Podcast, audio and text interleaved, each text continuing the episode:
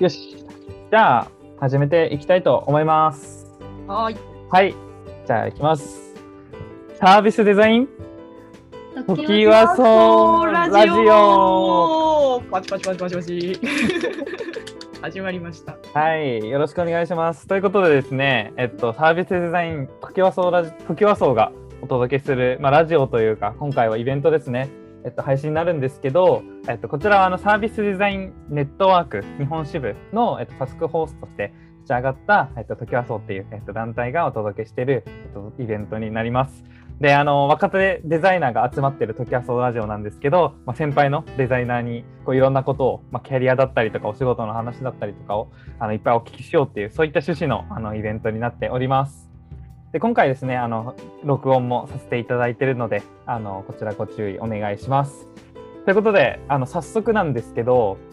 今回ゲストの方をお呼びしての配信2回目になります。今回、ゲストとしてお呼びしたのは、株式会社アイルの田房さんです。よろしくお願いします。よろしくお願いします。はい。実はですね、僕、田房さんと、それこそ他の、タスクフォースですね、地域と、サービスデザインをなんか一緒に考えていくような、そういった活動で一緒にもやっているんですけど、実は個人的にもアイルっていう会社すごく大好きで、ぜひお話を深く聞きたいなって思ってた、ちょっとそんな感じなんですけど、今回ゲストとしてお呼びさせていただきました。せっかくなんで、一言でも自己紹介いただけたらと思うんですけど、よろしいでしょうか。はい、よろしくお願いします。アエルの田房夏美と申します。私は今アエルという会社でも仕事をしつつですね、ロンドンのロイヤルカレッジオブアートという大学でサービスデザインの修士課程に通っているところです。アエルという会社自体は2015年からなので、6年強働いていまして、でもう間もなく今年の夏ぐらいからロンドンの会社自体は退職をして、ロンドンの方に渡航する予定になっております。ちょっとコロナの状況もあって、しばらく去年の秋からずっとオンラインで授業を受けていたんですけれども、これから向こうに行く予定です。そうなんですね。なんとちょっと初めての知らなかった。そうだったのかってなんかずっと行くタイミングを伺っていたものの、やっぱり感染の状況がかなりひどかったので送っていまして、なるほどなるほど、はい、そうなんですね。ちょっと今日はちょっとご退職されるってことではあるんですけど、ちょっと会社のお話とか、あとは過去のキャリアとかのお話も聞いて、はい、あとは今ですね、修士号でサービスデザインを学んでいらっしゃるということなので、そちらの話も聞かせていただきたいなと思っております。はい、で今回は僕と、田房さんと、あと、時はそうの千円さんですね、はい、千円さんと一緒に3人で、今日お届けしたいと思います。よろしくお願いします。お願いします。はい、では早速なんですけど、最初はなんか今やられてるお仕事とか会社についてせっかくなんでお聞きしたいなと思ってるんですけど、アイルっていう株式会社改めてなんかどんなことしてる会社なんですかね。はい、そうですね、アイルは日本の伝統を次世代につなぐっていうところを目指して2011年にできた会社でして、一番メインでやっている取り組みとしては、いろんな全国各地の職人さんの技術を生かして赤ちゃんとか子ども向けの日用品を作る、器だったりとか、出産のお祝いで送っていただけるような産着とかタオルとかポップだったり和紙のおもちゃだったり、そういったいろんなお子さんの時から日本の伝統のものに触れて育っていただけるような環境を作っていきたいということで生まれた会社です。その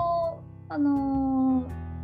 ホテルのお部屋の内装を各地の職人さんの技術を生かしたホテルのお部屋を作るっていう取り組みだったりとか、あとはワークショップのような形で企業研修だったり学校での授業の中に伝統のを学ぶだったり触れて体験しているようなことを取り入れていくアイルスクールっていう取り組みをやっていたり、そういったいろんな授業を展開している会社です。あ、そうなんです。教育事業とかもされてたんですね。そうですね。やっぱり一番根本がその職人さんのものを売るっていうことよりも、その実際に使う人たち、この子どもたちだったりとか、大人の方も含めてですけれども、うんうんうん、使った方がこう日本の伝統を取り入れて豊かな暮らしにこうなっていくっていうような、使うことでこうより豊かになっていくっていうところのこう意識の変化だったり、暮らしの変化っていうところにすごく重きを置いているので、やっぱり教育という言い方がこう合っているかわからないんですけれども、はい、そういったこう届けたことでこう変化が起こっていくっていうところをすごく大事にしている。なるほど。ちなみに何年ぐらい設立されてからどれぐらいの会社になるんですかね。代表の矢島が大学生の時に創業した会社で、2011年の創業なんですね。で、私が入社したのがそこから4年ぐらい経った2015年に、私は途中から入らせていただいて。そうなんですね。なんかこう入るきっかけとか、なんでジョインしたみたいなのってあるんですか？そうですね。私自身はもともといろんな日本の各地の文化っていうものが残っていったらいいなというふうにこう思っていて、で、じゃあ残っていくためにはやはり守るっていうよりは産業としてこう、その文化を楽しいなと思ってこう、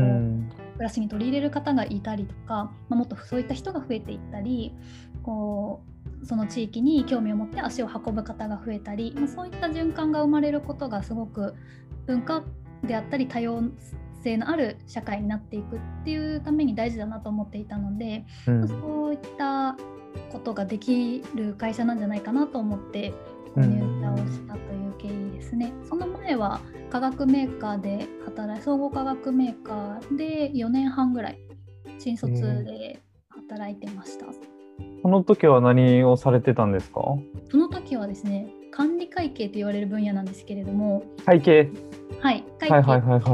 野で、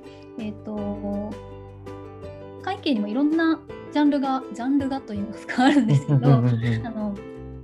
営陣の方が意思決定をするためにこう数字を活用するという、会社の状況を数字で、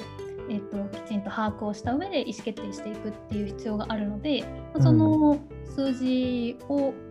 決定に必要な数字の情報の提供ということをする必要があるんですけど、その分野は管理会計というふうに言われていて、そういった部署で4年半働いていました。経営企画とか経理とかになりますね。そこから、そのきっかけがあってあやるさんに転職されたって形なんですね。そうですね。前職は東京で働いていて、あやるはずっと京都で働いてるんですけど、もともと出身が大阪だったので、そうなんですね。で、夫と2人東京で新卒で働いてて、そろそろ関西に帰りたいよねっていう話で転職活動をして、で出会いがあったというような。なるほど。元からあやるさんはご存知だったんですか？転職活動前から。なんかふんわり聞いたことはあったんです。多分何かでTwitterで見かけたとか、多分そういうレベル感だと思うんですけど、Facebook とか知っていて、ただその当時入社前のイメージというか、しっかり話をするまでのイメージっていうのは、単純に物を売っている会社、現代らしいデザインで、職人さんの技術で作ったものを売っている会社っていう小売りの会社のイメージだったんですけれども、実際話をしてみると、こう物を売るっていうことよりも伝統を伝えるっていうことで、伝統を伝えた結果、そこに興味を持つ人が増えて、でじゃあ実際にその後また手に取るであったり、足を運ぶだったり、暮らしに取り入れていく人がどんどん増えていくっていう、単純に点で捉えていない事業だなっていうふうに感じたのが面白かったので、入社をすることになりました。なるほどですね。なんかここら辺ちょっともう少し聞きたいなって思いつつなんですけど、ちょっと先に今実際会社でなんか今というか今まであやるっていう会社の中でどんなことをされてきたかみたいなお話も簡単にお聞きしたいなと思ったんですけど、実際いかがですかね。はい、はそのお子さん向けの日用品を扱っているアエルブランドというブランド事業をやってるんですけれども、東京と京都に1つずつお店があるんですね、うん、で私はその京都の店舗アエル五条っていう店舗がオープンする立ち上げのタイミングで入社をしまして、でその、アエル五条の店長として入社をしたんですよ、うん、でその最初の入社して3年間はそのアエル五条というお店の運営であったりとか、もしくは店舗と言いつつも西日本の拠点としての要所といいますか、位置づけだったので、例えば行政の方と一緒にこう何か事業を進めていくであったりとか、あとは地域の近隣の方であったり近隣の他の企業の方であったりとか、そういったあと職人さんはもちろんですし、そういった社外の方と連携して新しいサービスであったり事業の取り組み、新しい取り組みだったり、こうイベントの企画だったりもそうですけど、そういったものをどんどんこう進めていくっていうような位置づけで3年やっていましたね。で、3年その後の、残りの3年も、同じようにこう店長自体は他の、別のスタッフに交代バトンタッチしたんですけれども、やっていく内容としては同じで、その京都っていう拠点で日本の伝統をどんどん伝えていく取り組みをやっていく、開拓していくようなことをやっていました。なんか結構その転職でやられてた会計から、なんかよりこうサービスとか事業をがっつりこう推進していくような立場になられたと思うので、結構やることって変わったのかなっていうふうになんとなくお聞きしたのが思ったんですけど、どうですかね。そうですね、やっている内容は全然違うんですけど、でもやっぱりベースとしてその数字のことがわからないと、やっぱり、デザイン、何か、プロダクトのデザインを考えるにしても、何か一つイベントを企画するにしても、何をやるにしてもきちんとサステイナブルなというか、きっと続けられるような内容にしていくためには、数字の部分の理解がないと難しいと思うので、そこはすごくつながっている部分はかなりありますね。逆に表に出てくる仕事の内容としては全然違った感じではあるんですけど。なるほどなるほど、はい、でもなんかそういったところがむしろ強みになったというか、数字が分かるみたいなところはある種強みになったみたいなところあるんですかね。もともと別に全くその算数の時代から苦手だったので数字はもう全く多分経理とか管理会計をされている世界の方々からしたらかなり苦手だったと思うんですけれども、でもその文化っていうことだったり、デザインは分からないんですけど、文化に興味があるっていう方とか職人さんに興味があるというようなタイプの方、文系、いわゆる文系の学部、私も文系の国際文化学部という学部出身、やってみれば受験に数学がそんなに必要がなくて点数の配点が低かったりとか、あんまり数字が得意じゃないタイプの人が多い世界の中に行くと、そういう意味では前職で触れている時間が長かったこともあって、それは今に生きてるのかなとは思いますね。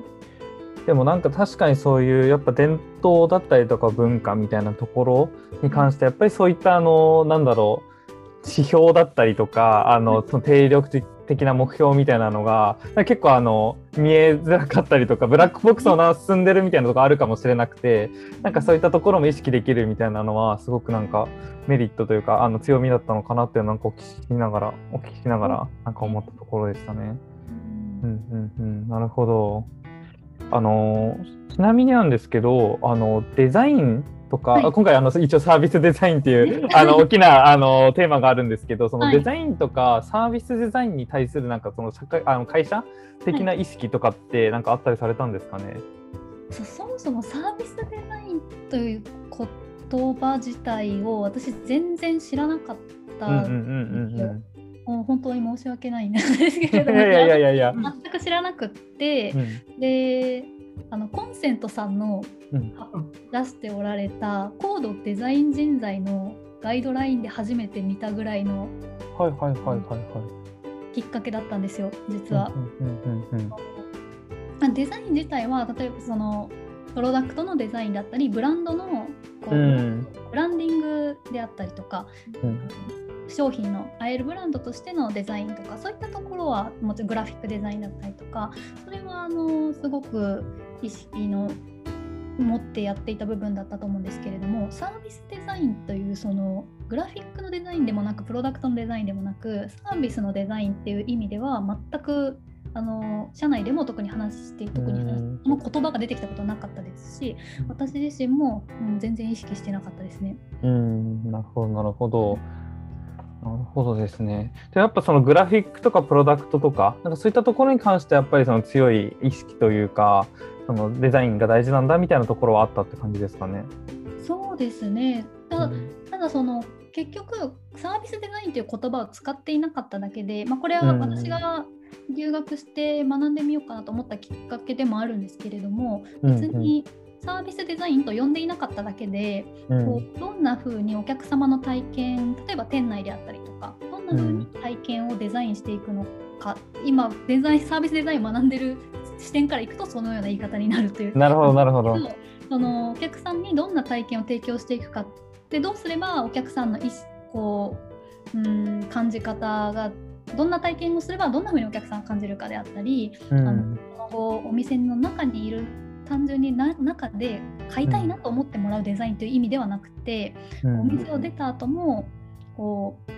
じゃあこの器っていうものをこんな風に使ったらもっと食事の時間が楽しくなるなとか、そういうその店を出た後にも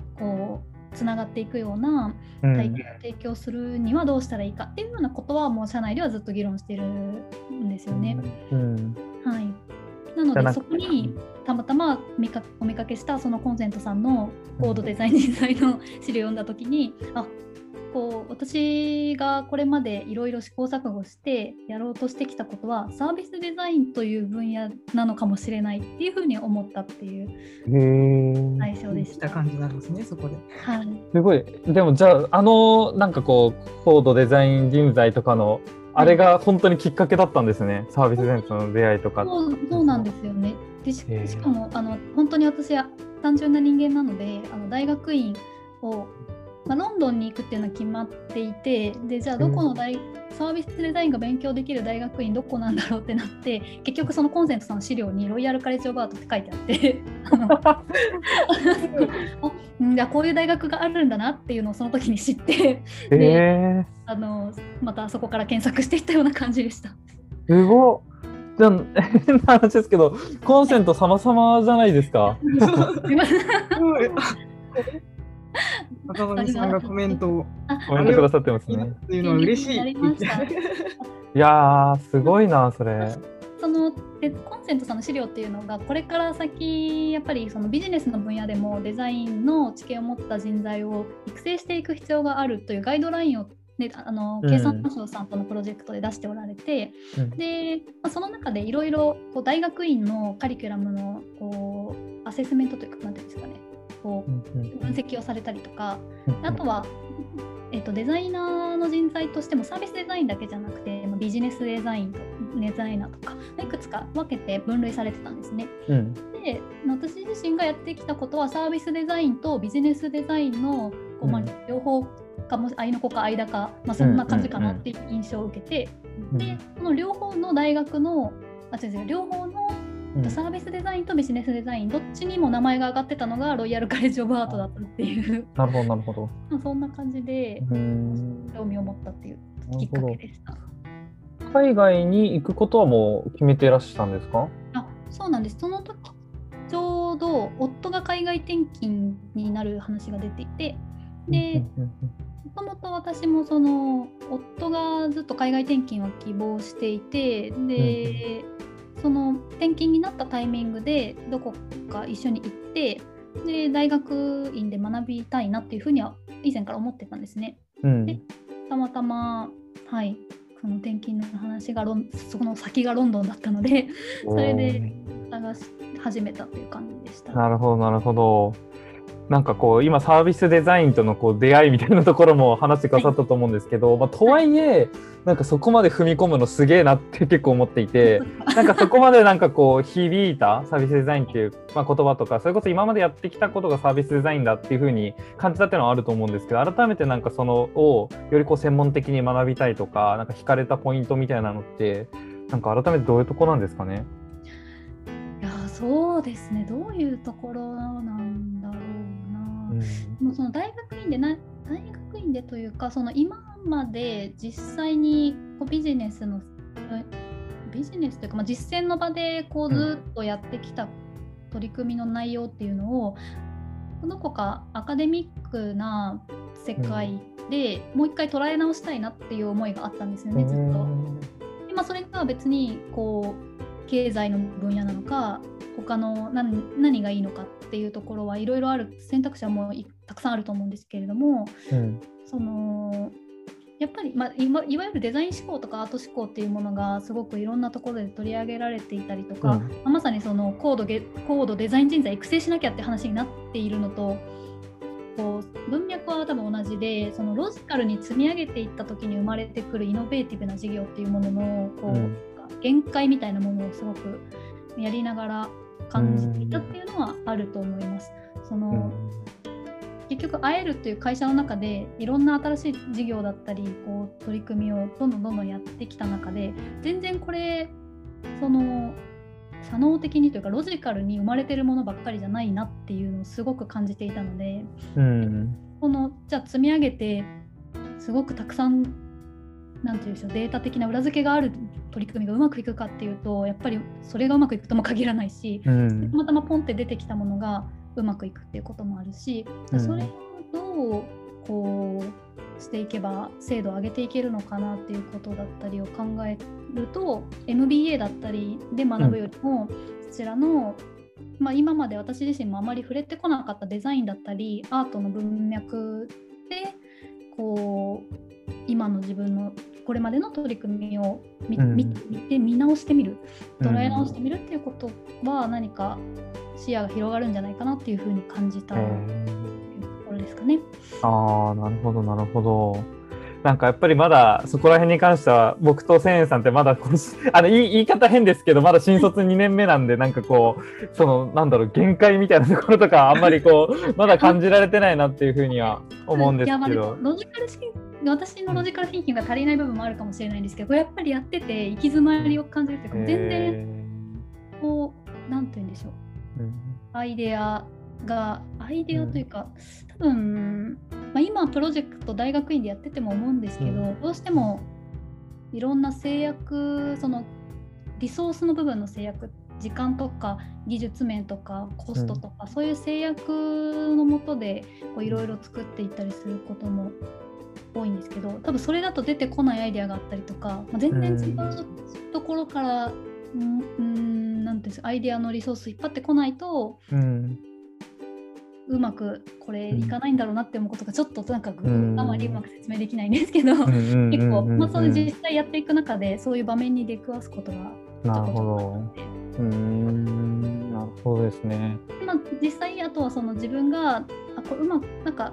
アイデア出てこないなっていうところを実際に乗り越え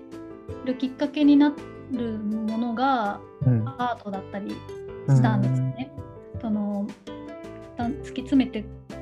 論理立ててデータ集めてとかじゃなくて、何かアート作品を見に行ったことがきっかけで、プロジェクトちょっと前にアイデア出す前にそういう実際こう体験もしてきた中で、じゃあデザイナーさんとかは一体どうやってこうプロジェクトを進めていってるんだろうなっていうところを学んでみるといいんじゃないかなと思って。なるほどなるほど、そうなんですね。なんか今の結構話面白いなと思ってて、実際こうなんだろう、具体的にこうなんだろう、ここうまくいかなかったなとか、今までの仕事の中でなんかどうしてもうまくいかなかったこととか、なんかもっとこういうことを先に学んでたらもっとこういうことできたのになみたいな、今思うなんだろう、しくじり経験とか、なんかそんなのってあったりしますかね。その今のお話からさっきの、なんか出てこなくてっていうところの話を少し具体的に掘り下げるとすれば、うん、アエルルームというホテルのお部屋の内装をやっていくっていう事業をやってまして、それが2015年ぐらいから始まった新規事業なんですけど、ホテルの長崎だったら長崎の職人さんであったり長崎の歴史とか文化とか、そういったものをお部屋の内装に取り入れる、奈良のお部屋だったら奈良のこう歴史だったり文化だったりを取り入れるみたいなことをこう各地今、長崎、奈良、姫路、京都と4箇所にあるんですけど、でその宿泊できる部屋を作っていくっていうところで、いろいろリサーチを進めていく中で、その調べ、そのデザインリサーチと同じだと思うんですけど、こうその地域の歴史だったりどういう体験ができるかっていうようなところを調べていって、でも最後それを空間の中でアウトプットを出すってなった時に、どうしてもこう結構型にはまっちゃったような、こうなんていうんですか、どこかで見たような、しか自分の中から出てこないというか、そういう風に感じた時期があって、でそのタイミングで一旦、新潟の方でやってる芸術祭を見に行ったんですね。大地の芸術祭っていうのは、あれは4年3年に1回か何年かに1回されてる芸術祭を見に行って、いろんなこう作品を見たときに、そこを見に行ってようやくそのだいぶ型にはまっていたなということに気がついたというか、自由な表現、もっといろんなこう取っ払ってこう無茶なものとかもいっぱいあるじゃないですか。もちろんそれが客室のお部屋のデザインとして耐えうるかってとか全然違った視点だと思うんですけれども、とはいえもう少し発想を広げられるなっていうことに、もう芸術祭に行けてよかったなと私はその時感じたので、それがまたなので、全然こう数字で分析して売上と収益分析してみたいなことをやっていた前職の進め方とは全く違うわけなんですよね。もちろん数字も大事で、その投資できる金額にちゃんと収まるようなとか、そういった検討も必要なので、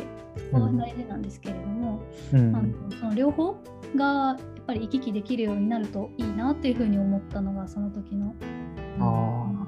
るほどですね。なるほど。なんか僕が今ので話聞いて思い浮かんだのは、やっぱり両利きの経営とかであるこう探索と進化を同時にやっていくことが大事だみたいな話とすごい近いなっていうふうに聞きながら思って、そのイノベーションも実際うまくいった会社がイノベーションのジレンマにはまってしまうというか、その探索より型にはまらないイノベーションをしていくことができなくなってしまうんだみたいな話とすごい近いなっていうふうに思って、その型にはまらないアイデアだったりとか発想を生み出すために、そのサービスデザインとかが使える有用というか効果が発揮できるんじゃないかみたいなのはあるかもしれないなっていうふうに聞きながら思いました。そうですね、そうだったらいいなと思って、学び始めたって感じですかね。はい、感じで、でもサービスデザインだけではなくって、おそらくその型にはまってしまわないために、自分自身がこう新しいものにどんどん触れていくっていうことがすごい大事なんだろうなと思うんですよ。やっぱりみんな誰しもそれまでの経験だったり体験してきたことで、ある種の型をみんな持っていると思うんですけど、その型から一旦出てみるためには、私にとってはその新しい学びっていうのがサービスデザインだったんですけれども、もしかしたらデザイン勉強してきた方にとっては全然違う、もしかしたらブランディングとかビジネスの分野の学びを深めることが、もしかしたら型を破ることにつながるのかもしれないなとは思いますね。もしかしたら答えが必ずしもサービスデザインの中にあるわけではないんじゃないかっていうふうにも思います。むしろ自分の領域外のことを学び続けるみたいなところがむしろ大事というか、本質だったりするみたいなところですね。そういうふうにも感じますね。結構デザイン思考とかアート思考にすごい解を求めてしまうような雰囲気もあるような気はしていて、確かにそれはちょっと違うんだろうなっていうふうにも思います。なるほど、まあ、ただその中で田臥さんにおいてはそれが結構サービスデザインだったみたいなところで、はい、こうだエイヤーとこう学んでみようみたいなところからはい、実際学び始めたみたいな感じなんですね。はい、なるほど。いや面白いですね。なんか今結構会社の話からちょっとサービスデザインとの出会いみたいなところまでをちょっとお話聞いたんですけど、なんか千円さんとかあとは参加者の皆さんでもいいんですけど、なんかこう聞きたいこととかもしあったらと思うんですけどいかがですか？そうですね。いやでも私も美大にいてでプロダクトデザインを学んでたんで、アートとかもっとスペキュラティブデザイン的なこう型にはまらないような方向性っていうものを提案していきたいって思って、まあ、でも、はいはいはい、ビジネスとかも何も分かんないし社会に出てみたらで、まあ、サービスデザインみたいなこととかもこう学んでいきこうなんか両方なんかどっちかをだけではやっぱりダメだなって思って、うん、その両方っていうものを何かそのサービスデザインだとかロジカルシンキングとかいろんなものとかがこう組み合わさっていくことによって、うん、何かまとまる時が出てくるんだろうなっていうのは今話を聞いて思って、ご質問じゃないんですけどすごい私はすごい思いましたなるほどなるほど、確かにありがとうございます。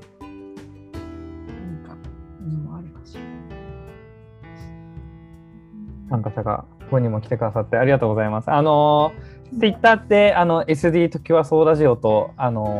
ツイートしてくださればこちらも拾うので、もしよかったらこちらでもコメントください。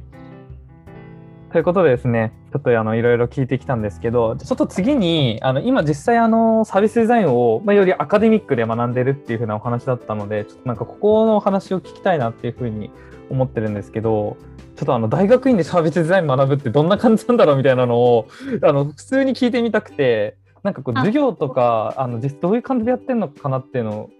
聞けたりしますかね。アカデミックと言いつつそんなにこう RCA の場合は実践がメインなのでそんなこう、あんまり論理立てて教えてくれる感じではないんですけれども。へーそうなんだ。基本的にはプロジェクトを実際に 4,5 人他の同級生と 4,5 人でチームを作ってでお題を決め今だと私のチームがやってるのは持続可能な旅行体験というか旅行の分野でサービスを作ろうっていうことを今プロジェクトでこねくり回してるような感じなんですけれどもで、まあ、実際、そういう実践のプロジェクトと授業での講義形式の学びっていうのを並行して進めていく感じですね。今まだ2年のコースで1年目なんですけど1年目はそういうような流れで進んでます。だからデザインリサーチの授業講義を受けた後に実際にプロジェクトでデザインリサーチをやってみるとか、はいはいはいはい、してみるとかそんな流れで進んでます。なるほどなるほど、はい、そうなんですね。プロジェクト形式と講義形式があるっていう、はい、両方がある。なるほど。実際その学生も半分半分でその半分はもうデザインのバックグラウンドそれこそプロダクトデザインとか UX デザイングラフィックデザインというデザインをやっていた人たちが半分ぐらいで、はい、残りの半分がビジネスバックグラウンドの人、で日本からも例えば日系の大手メーカーの経営企画から来てる留学で来てる同級生とかもいて、そういう意味では私が前職でやっていた仕事の内容にすごく近いことがすごい話が通じやすいというかそういう部分がそういうバックグラウンドの学生が半分っていうメンバーでやっているので講義形式のパートでは、まあ、本当に基礎的なと思われるところから、はい、やってているイメージですね。そうなんですね。なるほど。なんかちょっと難しい質問かもですけどはい、講義とかそれこそプロジェクトの中ででもいいんですけどなんかこれめっちゃ面白かったなみたいな学びとかなんかすげえ楽しかったみたいな学びとか思い出深い学びありますか？いやもういろいろあるんですけどそうですねちょっとサービスデザインじゃないかもしれないですけど授業の半分今日がそのサービスデザインの授業なんですよ。講義と、実践のプロジェクトであって、で1年目はその後残りの半分弱ぐらいの時間で他のなんて言ったらいいんですかね、あれはクリティカルシンキングの勉強、論文を書く、何でもいいから好きなテーマで論文書いてくださいみたいな授業があって、でそっちは他のテキスタイル勉強してる子とか、そのモビリティってそのなんだろう、日本語で言ったらなんて言うんですかね、車のデザイン、車みたいな、そうですそうです、車とか移動するツールのデザインをやってる学部の子とか、そういう他の学部の他のコースの、学生と一緒に交流しながら授業を受けるっていうところがあって、そのなんかアート寄りのこともやったりデザインのこともやったりで、サービスデザインもまた別で勉強してっていう感じで行き来してるような構成なんですね。で、何か印象に残ったことで言うと、そのちょっとアート寄りの話をしていた講義を受けていた時に、例えばですけど、そのアートの世界だと不協和音とか違和感っていうのはすごく大事だっていう話をされてたんですよ。例えばすごく有名な音楽とかでも、すごく耳障りのいい心地のいい音楽だけが人気が出るわけではなくて、突然こうパッとするような不協和音がバンって入ってるような音楽でも人気が出たりとか、人気が出てるというか名作になったりとか、そういうの最初は批判されるんだけれども、後からすごく評価されたり、はアートでもこう壁にかけるような絵画でも、そのね、綺麗な美しい絵だけだとみんな 前はすって通り過ぎちゃうんだけど、すごく違和感感じるような作品だと人が足を止めたりすると。で、そういう話を聞いてた時に、こう自分自身がやってきた仕事を振り返ると、お店の中での例えば体験って不愉快なものとか不快なものって置かないじゃないですか。デザインを考えるときに、そんなに不協和音とか違和感とかそういうものをあえてデザインの中に入れるっていうことは普通考えないんだろうなって思っていて、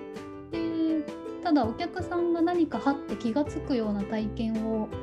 考えてみようって思う、もしかしたらそういう不協和音とかこう、なんて違和感、目に留まるものっていうものをあえて入れていくことも、もしかしたら有効なのかもしれないなとか、そんなことを。わ、めっちゃ面白いですね。なんかそれがそのアート寄りの方の授業だと、ディソナンスっていう不協和音みたいなキーワードがテーマで1授業あったんですよ。で、その世の中、これまで歴史上こういう不協和音を大事にした作品が生まれてきたみたいな感じで、バーっていろんな過去の事例を並べて、で、みんなで議論するっていうような授業があって、それはサービスデザインの授業ではないんですけど、こうアートの美大ならではだなというふうに感じますね。いや、めっちゃ面白いですね、それ。いや、実際なんだろう、じゃあそれをこうサービスに落とし込むとかってめちゃめちゃ勇気いることだと思うんですけど、そうですね。でもなんかすごい確かにその、ユーザーエクスペリエンスって呼ばれる話で言うと、そのやっぱりそのストーリーみたいなことが大事だと思って、やっぱストーリーを際立たせるのは確かになんかそういうなんだろう、ピンチだったりとか悲劇だったりとかがストーリーを際立たせるってめっちゃあると思って、なんかそれと近い話かなと思った時に、それをじゃあサービスとかにどう、それこそじゃあ店舗体験かもしれないし、どう落とし込むかってめっちゃむずいけど面白いですね。それ成功したらすごい面白いと思います。そういう引っかかりみたいなもの、でもプロダクトデザインもそうですよね。使いづらさとかあえて入れちゃったら大変なことになりそうですけど、そうですよね。普通はなかなかないですよね。でもなんか音楽とかって型があるじゃないですか。この不協和音の型みたいなのが、だからこの和音なんかあんまり私わかんないんですけど、こういう音を出したらもうちょっと不快だなみたいなの、なんかこうデザインとかでももしかしたらそういうこういう違和感みたいなのを入れるとちょっといいよみたいな型みたいなのが今後もしかしたら出てくるかももしれないです。気づきとしては。いやー、面白いな。面白いですね。なるほど。パッと浮かんだのが全然サービスデザインの授業の方じゃなかったんですけど、そんなこともでもみんながそういう授業を受けながらサービスデザインの取り組みをして、なんかじゃあ実際プロジェクトでのアイデア出しをするときに、うん、そういう発想を入れていったりっていうことも実際できる環境ではありますね。で、別にいきなり会社のサービスでそれをやるとちょっとチャレンジングかなって思えるようなことでも、うん、学校のプロジェクトだったら思い切ってやってみてもいいかなって思ったりもします、ね。なるほどなるほど、うん、じゃあなんかこう改めてその RCAのこう良さみたいなところでいうと、やっぱそういったなんだろう、いろんな分野のサービスデザインに限らないアートみたいなところを学べるみたいなのもあるんですかね。そこの良さはやっぱりあるのかなと思いますね。逆に例えば他の大学だと人類学とか社会学とかメディアの勉強をしているこうコースが別であって、でそちらの授業を受けれたりする大学院もあると思うんですよ。でそれでサービスデザインも学べるっていうような、そういう越境型っていうのもあると思うんですけど、それはないんですよね、あるし。で、まあ、それも良し悪しかなとは思いますですね。あ、それすごい面白いですね、はい、それ大学院によって特色があるんですね。そうですね。なるほど。サービスデザインをどこの分野で活躍していきたいかみたいなのを自分で選んでいけるので、そうですね。でもやっぱり基本的にはすごく RCA でやっている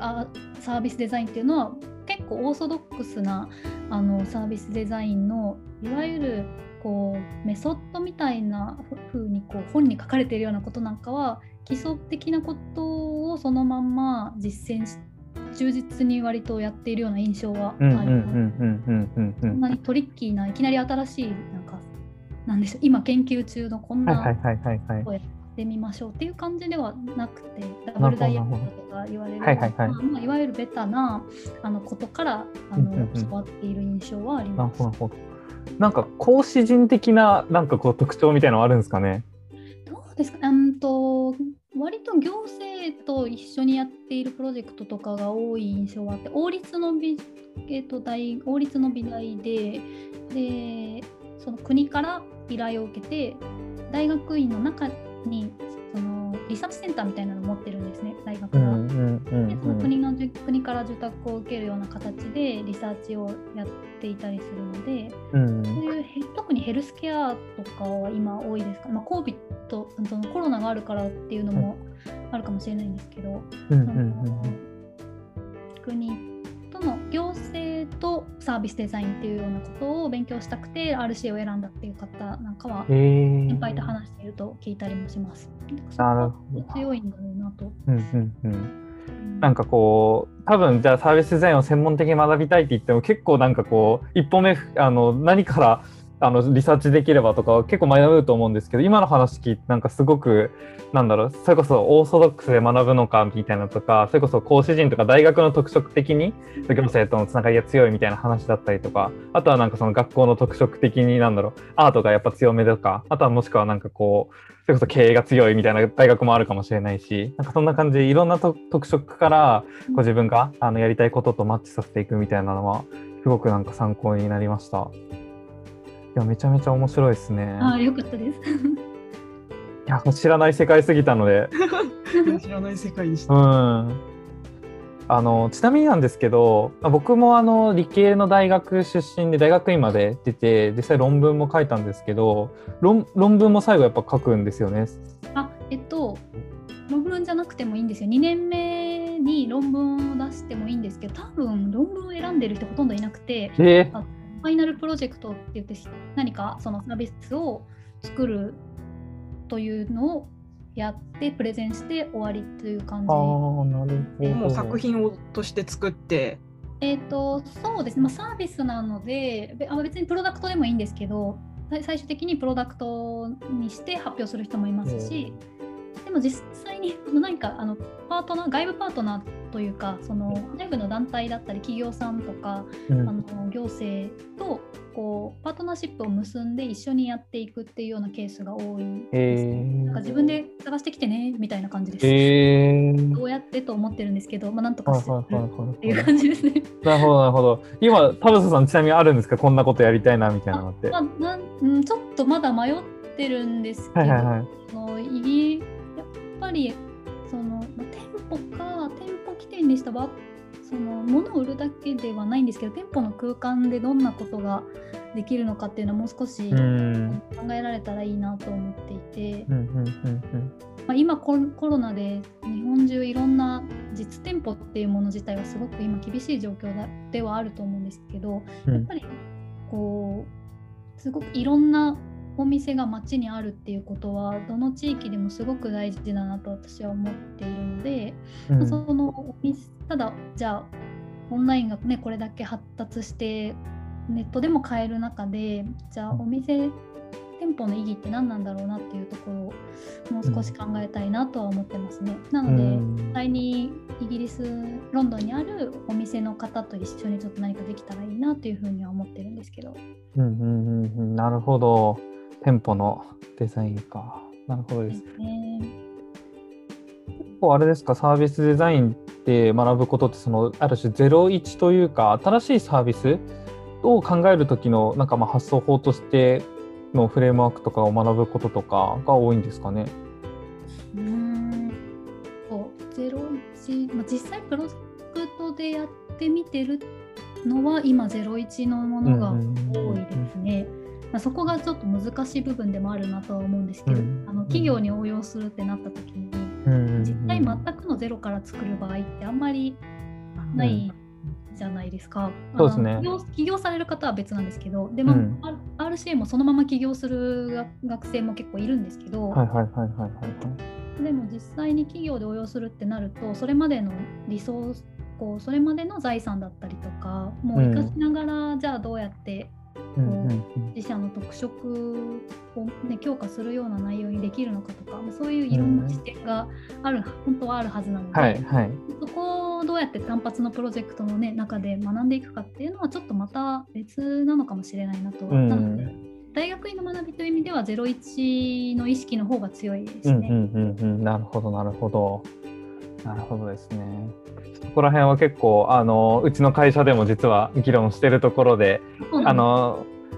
そうですね、それこそなんかこうよりなんだろう、プロダクトがマーケットにフィットしていくみたいな段階とか、その後こうグロースしていくみたいな段階でこうデザインだったりとか、それこそサービスデザインみたいな考え方がなんかどう影響していくかみたいな話が結構議論ではあって、でもなんかこうサービスデザインのすごい考え方でなんかすごい特徴的だなって思うとこ、やっぱりその持続性みたいな長期的な未来をこう思考していくみたいなとこがすごくあるかなっていうふうに思っていて、だからきっとなんかこうフィットはするだろうみたいな、その持続性とか考えたらそのグロースとか収益とかもちろん考えなきゃいけないし、なんかよりこう環境のことも考えてなんか持続的なものにしていかなきゃいけない、だからグロースとかすごい相性は合うはずなんだけれど、なかなかそれが実践はできないなみたいなこう難しさを感じてたりはするんですよね。確かに実際に自分がプロジェクトで進めているものっていうのはかなり01の要素が強いんですけど、もう一つ RCA で本当に頻繁にやってるのが、外部講師の方を招いて本当に1時間で終わるようなトークイベントの形ですかね。そういうトーク形式の講義っていうのは結構多くて、でそこで出てくる内容なんかは割とその企業の中で実際にデザインのとこやってる方とかがいらしたりするので、例えばその新しいプロダクトラインの立ち上げだったりとか、既存のもののリブランディングだったり、その例えばなんだろう、 IKEA の商品をこれからどういうふうにこうサービス全体をですね、もっと良くしたいなっていうような実際プロジェクトをやってらっしゃった方が、こんな風にサービスデザインのプロセスに沿ってやっていったっていう風なお話をされたりとか、そういうのは結構ありますね。なるほど。既存のというよりは多分そうですね、既存のサービスを見直したりするときなんかでもかなり有効なんだろうなというのは、実際に実践するのはなかなか難しいです、業の中で。他のいろんな事例をこう大きな会社でもこんなにダブルダイヤモンドに忠実に沿ってやってらっしゃるんだなみたいなのを、それを聞いたりとかしてると思うんですね。なるほどなるほど。実際プロジェクトベースの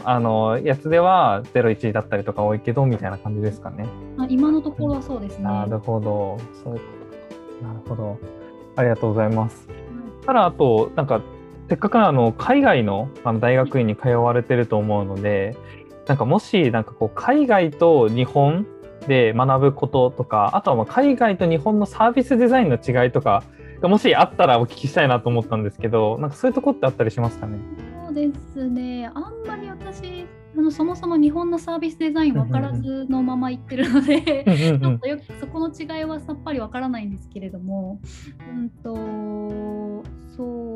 だな、これはもう海外で学ぶ、まだ海外っていうか今日本にまだいるんですけどもともと海外で学びたいなって思ったのも、やっぱり今まで私はずっと日本国内で生まれ育ち暮らしで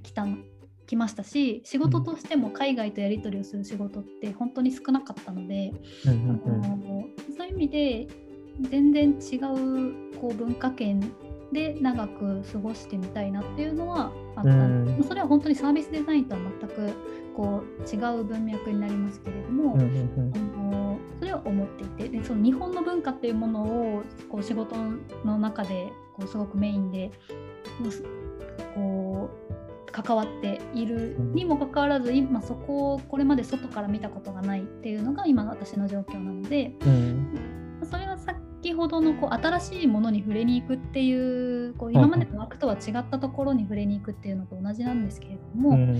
いう意味で今まで自分が暮らしていた文化とは違うところに行って見てみたっていうところが一つあるので、特にそれがなくってサービスデザインという、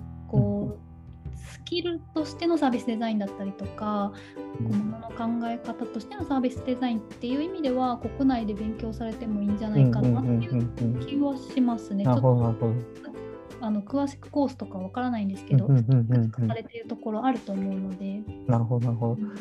実際どちらかというと接する人的にも異文化の方だったりとか、やっぱ異なる価値観を持ってる方と接するっていうのはまさにそうだなっていうふうに思ってて、なんかそういう方と接してなんか良かったところとかやっぱり結構あったんですかね。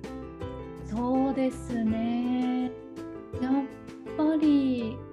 文化が違うからなのか、バックグラウンドがそれこそビジネスじゃなくデザインのバックグラウンドの方だから違うのかって、単純に国の違いだけでの違いではないと思うんですけど、やっぱりいろんなことコミュニケーションを取りますけれども、やっぱり授業を受けてって出てくる質問だったりとかが全然私とは出てこないような角度から質問が出たりとかっていうのはすごくあります。なんかイタリアのレイシズムとかブラックライブズマターの授業なんかもあったりするんですけど、ブラックマターですか。ブラックライブズマター、黒人の方はやっぱりアメリカで去年すごく黒人の方の人権を守るっていう取り組みがすごく盛んだったので、そういう方、その分野の話が、授業で出てきたことがある、そういう時なんかにやっぱり国のバックグラウンドが違うので、イタリアだったりイギリスの子もいれば中国の子もいれば、そういう、人種の構成だったりとか、これまでの歴史的なバックグラウンドが全然違う、国によってはやっぱり迫害があった国だったり、迫害した側の国だったりとか、いろんな国の人がいる中での出てくる議論っていうのは、日本人だけでしていてはやっぱり出てこないなっていうふうに思って、なるほど、なんかすごく楽しそうっていうか、普通に学びたいなってめっちゃ聞きながらいや聞けば聞くほどもっと英語ができたらもっと理解できるのになって思いながらやってます。英語なんだよな、僕も英語ができない。私も全くできなくて、本当にそこが問題なんです、ね。いやいやいや、全くできないです。いやでもなんかやっぱりサービスデザインって視点かもしれない、そうじゃなかったとしてもなんですけど、やっぱり結構一貫してある新しい視点を取り入れるみたいな話で、なんかやっぱすごくそれこそサービスデザインにおいてもすごく大事かなっていうふうにやっぱなんかお聞きしながらすごく思ったところで、なんかいろんな視点があることと、なんか自分と他者の視点が違うってことをなんか知るだけで、なんか全然デザインする幅が広がりそうだなっていう風になんかすごく思ったので、なんかそういうことを学べる環境っていう意味では、なんかこう一個選択肢としてはすごいありだなってお聞きしながらすごい思いました。そうですね。やっぱり私自身がそのサービスデザインの中で実現したいことも、お客様のにとって新しい気づきであったりとか、新しい視点を得られるとか、そういう体験をデザインしていきたいなっていう思いが一番根本にあるんですよね。このお店に足を運んだり、ここのお店の、お店だけじゃなくてもいいんですけど、この体験を通して今まで器っていうのはなんかどこで作られてるかもよくわかんない、こう機械からくるくるポンで出てくるようなイメージだったものが、実際は石から作ってるとか土から作っているとか、山とつながってるとか、そういうふうにこう新しい視点を得る、で新しいものの見方がこうできるというか、新しいものの見方に気がつくことができるような、こう体験を作っていけたらいいなって思っているので、そういう意味ではやっぱり私自身も常にこう新しい視点を得るっていうことを続けていくのが大事なのかなっていうふうには思いますね。いやー面白い。なるほど。ありがとうございます。ありがとうございます。そしたらですね、今ちょっとこんな体験を生み出したいとか、こんなサービス店舗体験を作り出したいとか、こんなサービスデザインをしたいみたいな話があったので、ちょっと最後にこう将来やりたいことみたいな話をなんか少しお聞きしたいなと思ってて、アエルでやってきたことがなんかお聞きしたことありましたと。でそこからサービスデザインを今学んでるみたいな話なんですけど、それをなんかこう、込み込みでかもしれないし全く違くてもいいんですけど、なんかこう将来こんなことをやりたい、などあったらお聞きしたいなと思ったんですけど、ありますかね。そうですね。なのでやっぱりこう実際にお客様のものの見方だったり価値観の変容につながるような体験を作るということをやっていきたいなっていうふうに思っているんですね。でそれは形が店舗での体験かもしれないですし、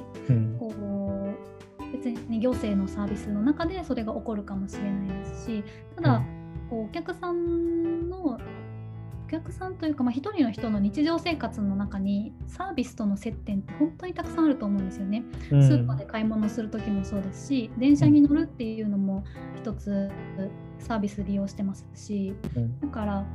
本当にいろんなあらゆる企業がいろんなこう気づきのある体験を提供できれば、もっといろんな社会の変革っていうのは起こりやすくなっていくんじゃないかなと思っているので、それをこうどういうふうにやっていくかっていうところはまだ全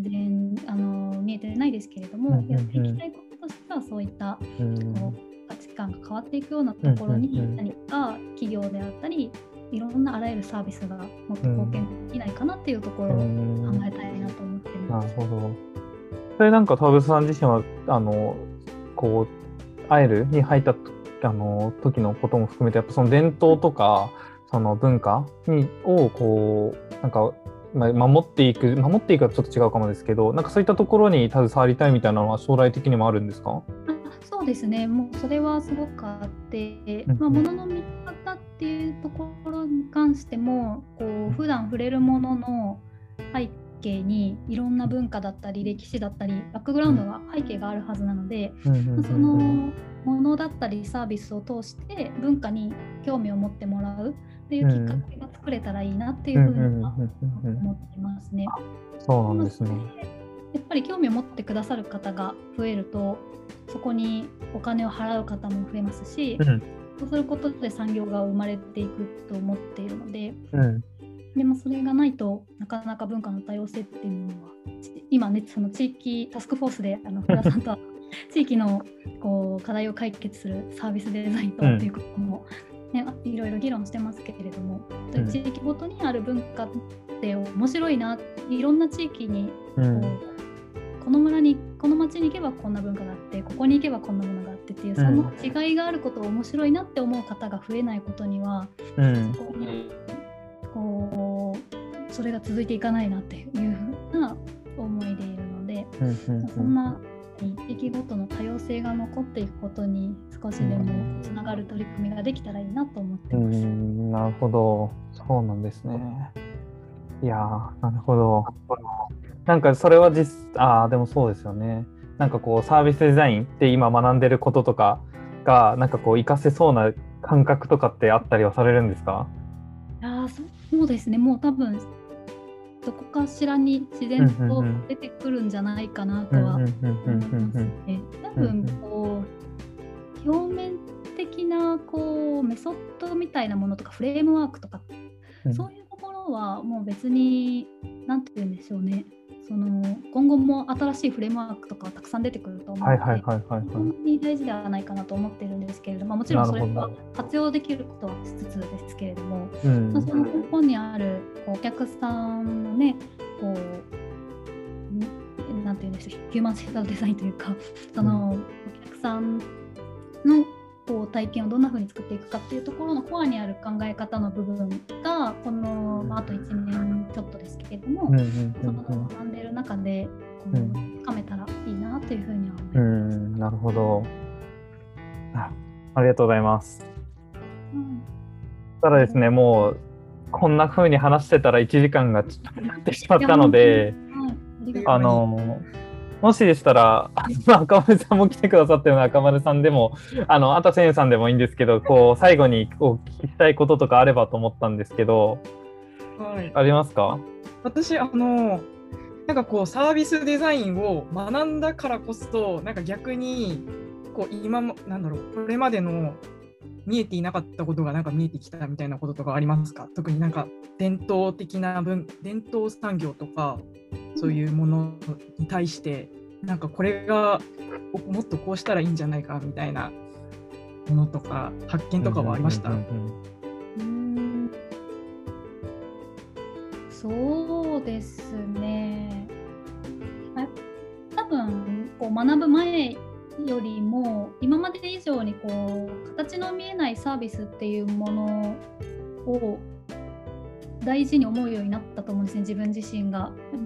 どうしてもこう伝統産業の世界だと、例えば今までどうしても今売れなくなってきたものを、例えばパッケージをリニューアルしたり、こうブランドイメージリニューアル刷新してこう打ち出していこうっていう取り組みを本当にいろんなところでされてると思うんですけれども、やはりそれももちろん大事なんですけど、パッケージのデザインが今現代風になったりモダンになっておしゃれになるっていうことは、多分最初の手に取ってもらう入り口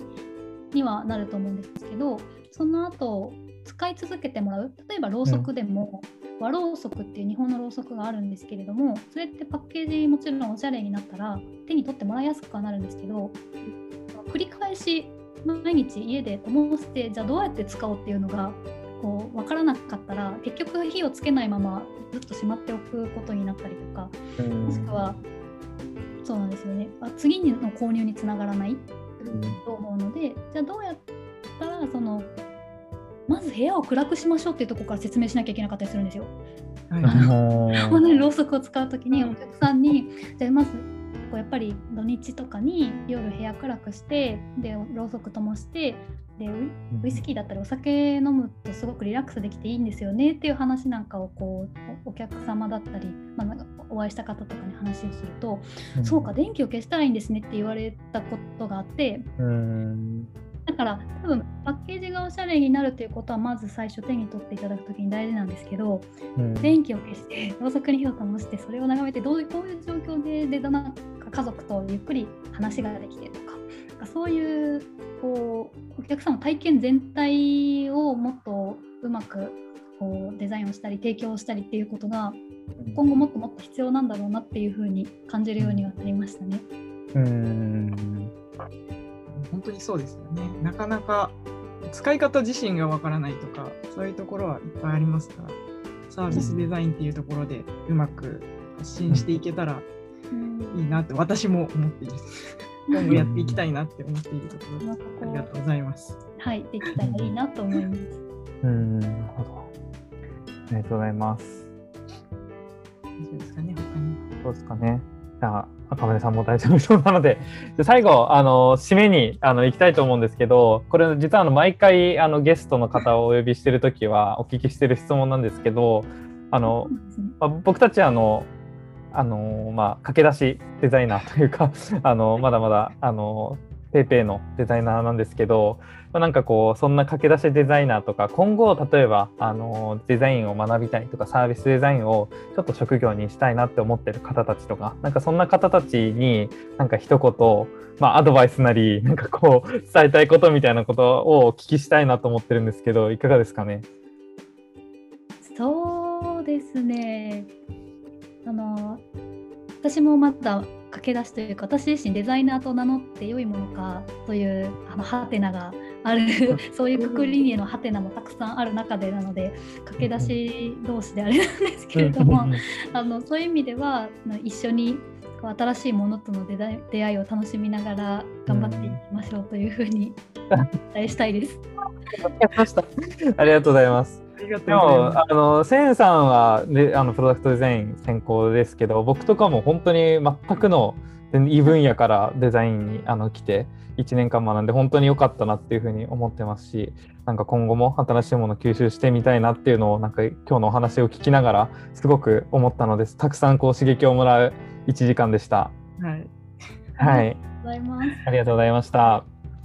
じゃあ、これで今日の会は以上にしたいと思います。こちらですね、YouTube か、どっか、ポッドキャストですね、にも、アップさせていただきたいと思うので、ぜひ、皆さんというか、今後で、見る方で、よかったら見てくださいっていう風な形になってます。はい、トキワ荘ラジオも今後も、引き続き緩くやっていきたいと思うので、ぜひまた、ご参加いただけたらと思います。はい、じゃあ、今回、田臥さんをお迎えした、トキワ荘ラジオ以上にしたいと思います。来てくださった皆さんありがとうございました。ありがとうございました。